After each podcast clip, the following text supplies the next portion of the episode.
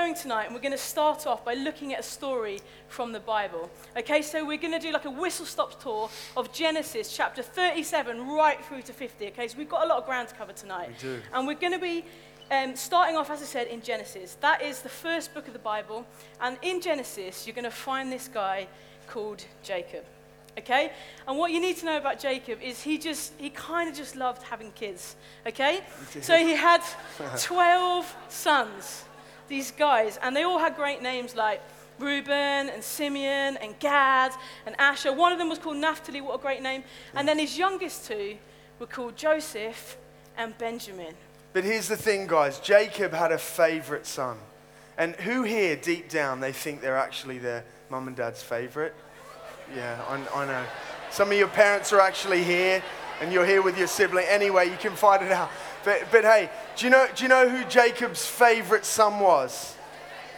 It was Joseph. It was Joseph. He was Jacob's favorite son. Yeah, and so because Joseph was his favorite son, Jacob bought Joseph this nice coat, okay? Yeah. A little bit like this. It didn't come out of a bin. It came out of, in a nice shop or something, modern-day translation. But a coat that looks a little bit like this. You're going to try it on? I think I need to wear it, Suze. That's it. This is the kind of thing you need to sleep in tonight. Oh, gorgeous. If you could only feel the inner lining, it's like, those snuggle blankets? It's amazing. So good. Do you know, everyone liked this coat? It works. It fits. And so Joseph, not Jacob, that's his dad. Joseph, he had these dreams. And the first dream he had was that sheaves of wheat were going to gather around him and bow down to him. And then he had this other dream where the sun and the moon and 11 stars would gather around him and all bow down. But Joseph, he heard these dreams, but he didn't just keep them to himself. So he went bragging to his dad and to his brothers. And he said, hey guys, one day these dreams mean that your family, you're going to find yourselves bowing down before me, and I'm kind of going to be in charge. And so his brothers were mad. They were mad on the first occasion because their dad loved him the most, bought them the coat. And now they're mad because Joseph is the dreamer. They hated him. And so this was an issue for the brothers, and they did. The Bible says they hated him. They were jealous of him. They were so jealous that one day they saw him coming towards them, and they say, "Let's kill him." And then they were like, "Well, that's a bit harsh. Let's." So instead of killing him, what they did is they stripped him of his coat. They took off the coat, and they threw him in a ditch. And then they decided that was a bit harsh because they saw some people coming, and they ended up selling him. And so what they did is they put blood all over the coat. They took it back to their dad, and they said, "Hey, Dad, Joseph's been mauled by a wild animal, and he's dead." And but what they really did is they sold him to this rich guy called Potiphar, and that's where he stayed. Yeah, so Joseph becomes this servant in Potiphar's house. And what you need to know about Joseph is actually he was kind of really good at being a servant, and he did all the tasks, and everybody loved him. And when I say everybody loved him, guys, the ladies, they just loved him. Exactly. And so what happened in this story was Potiphar's wife, she really, really liked Joseph, and she kept trying on with Joseph over and over again, and Joseph was like, "No, I am not going to have an affair with you." And so she got, after time and time again, she just got well annoyed, and she ended up, this is well harsh, falsely accusing him of abusing her, and she gets him chucked in prison for it. It's horrible, right? Has anyone ever been falsely accused for something? It sucks. It's not right. Well, everyone here almost. I remember when it happened to me, and I wasn't happy, but guys, you've got to understand something about Joseph. He was someone who, when he was in bad situations, he made good of those bad situations. We can learn a lot from his life, and he made these two sort of friends, acquaintances, while he was in prison. So you imagine he's in prison, and the first one was he met this guy who was the cupbearer to Pharaoh. He was bringing the cup so that Pharaoh could drink his wine and have a good time. But then there was another guy in there, and he was the baker. So we got the cupbearer and the baker. And these guys had a crazy dream. They both had a dream each. First, the cupbearer comes to Joseph because Joseph says, I can interpret dreams. So he tells him the dreams, and he says, that dream is that in 3 days you will be taken out of prison and put back in your position of authority to bear the cup to Pharaoh. And then the other guy saw that he got a good report. So he went to Joseph and he said, "Well, this is my dream." He said, "Well, actually, Mr. Baker, you're going to be, in 3 days, you're going to be not raised up, but you're going to be killed." And so 3 days came, and sure enough, the cupbearer goes back into his rightful position with the Pharaoh, drinking, providing him with his wine, and the cup and the baker, he gets his head chopped off, and he's no more. So it's pretty harsh, but what happens is the cupbearer says to Joseph, "Don't forget me when you get promoted." But what happens? The cupbearer, he just forgets him. He's back sorting out Pharaoh.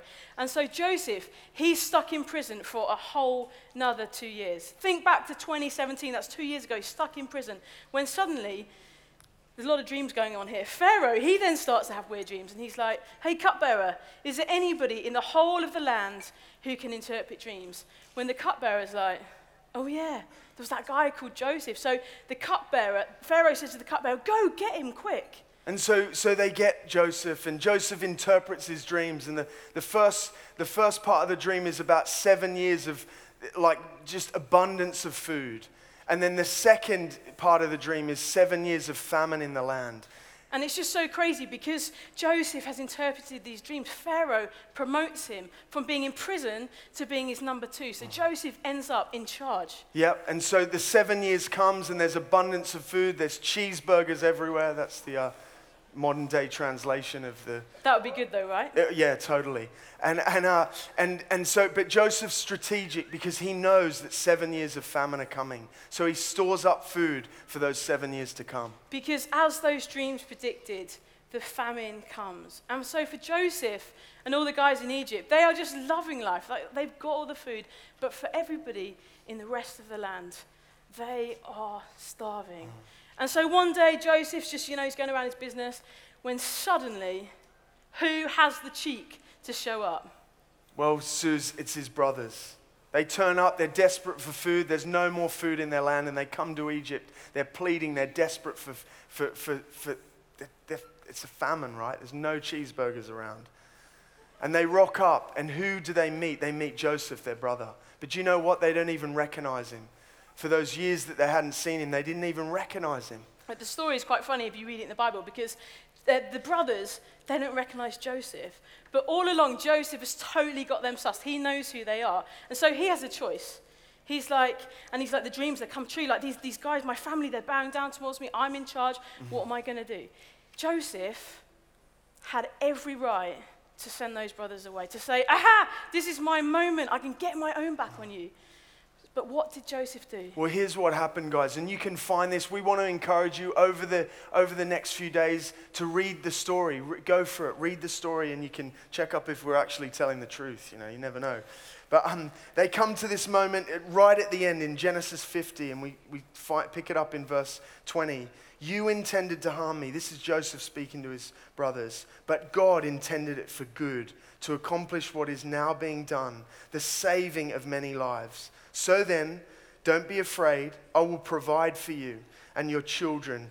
And then it says this beautiful part of it. "And he reassured them and spoke kindly to them."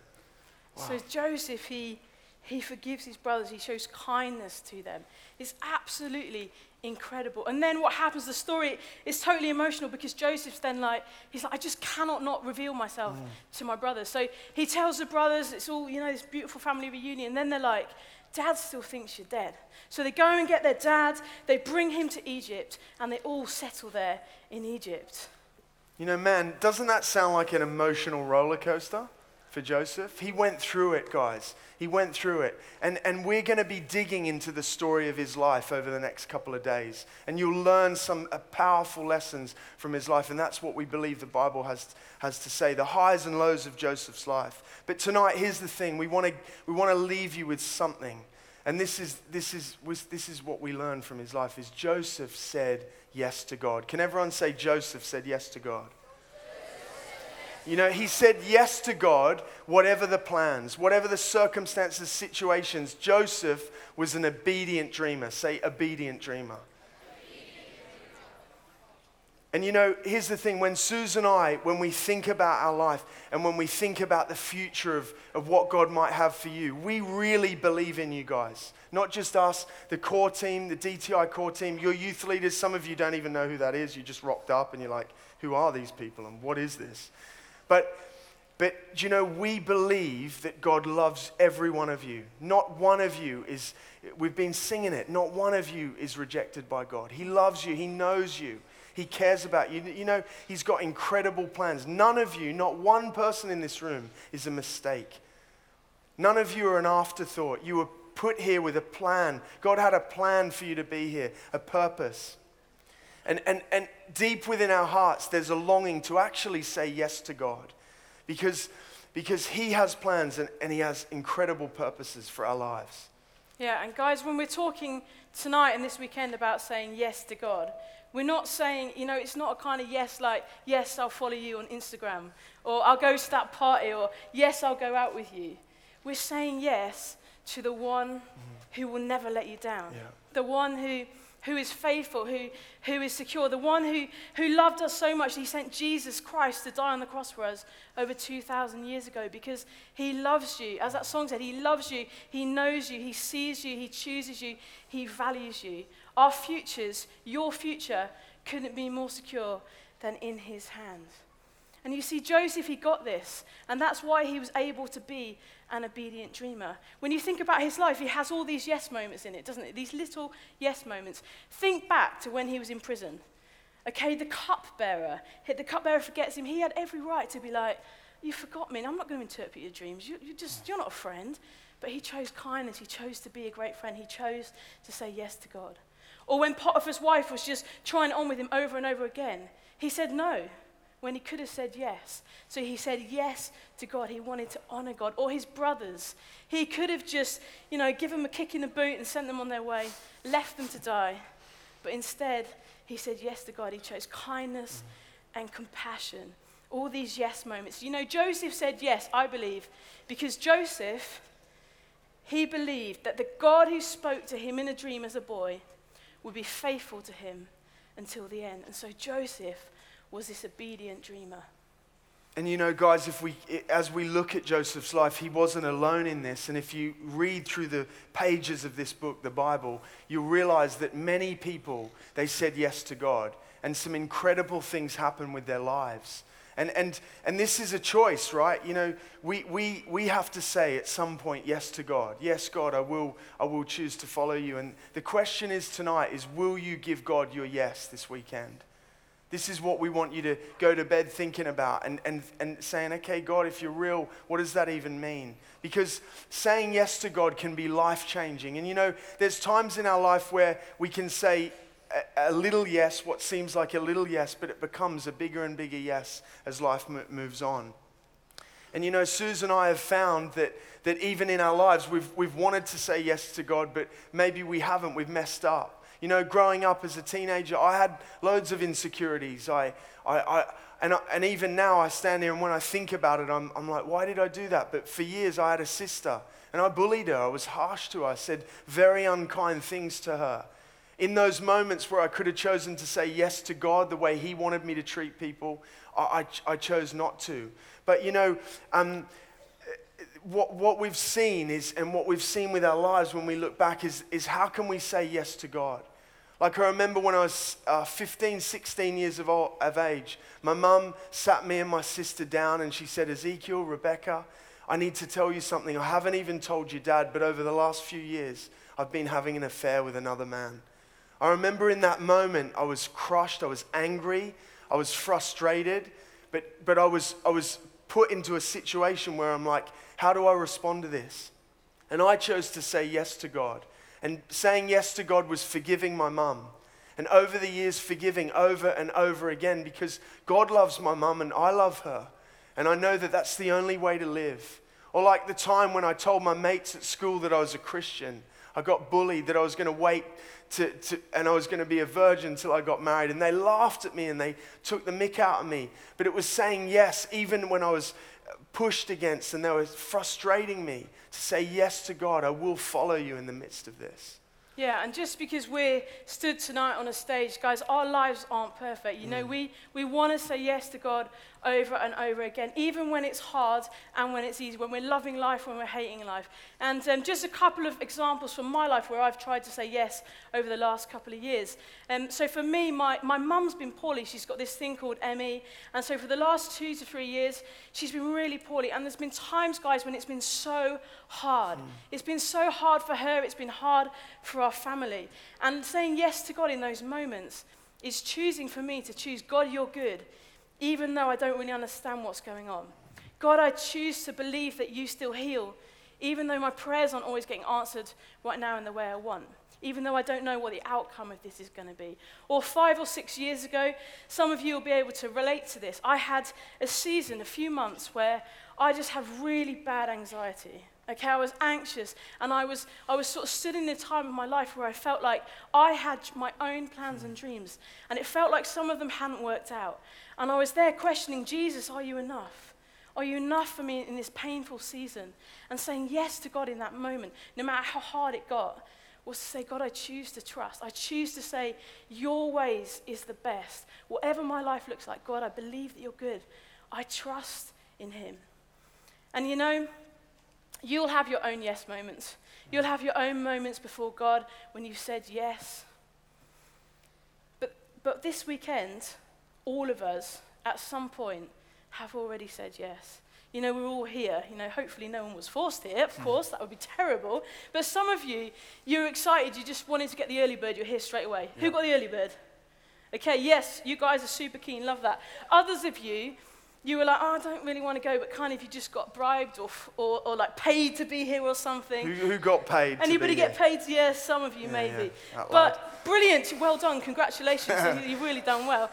Others of you, you're probably like, I said yes, but I didn't think I was saying yes to this. What is this and what's going on? And hopefully over the weekend, you're going to find out who Jesus is. We would love to introduce you to him, tell you about him. And so, but it really doesn't matter tonight. You know, whether you were super keen or whether you're like, what is this? You're all here now. And now that you're here, I wonder what you're thinking. I wonder what it would mean for you to say yes to God. You know, some of you, if you're honest, you've had the hardest week of your life. You're going through it. You've maybe looking back on your life, you've experienced abuse or you've seen things that you know you shouldn't have seen, or that you were bullied, or you were hurt, or you bullied others, or stuff happened and you've had challenging times. This is literally a tough moment. Maybe you've come here and you're carrying burdens, like you're weighed down by stuff in your life. And you saying yes would be to give God that, because he takes that. That's the whole point of Jesus coming. And we'll be learning more about. Maybe you're literally living your best life now. Your Instagram's flying. You're loving life. Everyone wants to like your pictures. But here's the thing. You know, will you include God into that journey? Will he be part of that? Will you say yes to him? Maybe some of you, you want a glimpse of your future. You want God to speak to you. You've come here hungry and you're like, God, I want to know more of you. And that's what God's going to do. He's going to give you a dream or a vision this weekend, or someone's going to speak into your life. Whatever it is, the question is, will you say yes to God? So guys, Zeke and I and our friends on the core team, we've already said yes to God for this weekend. We've said yes to what he wants to do in these meetings, outside of these meetings. And we would love just to give you guys the opportunity to respond tonight. So we'd love you guys just to stand.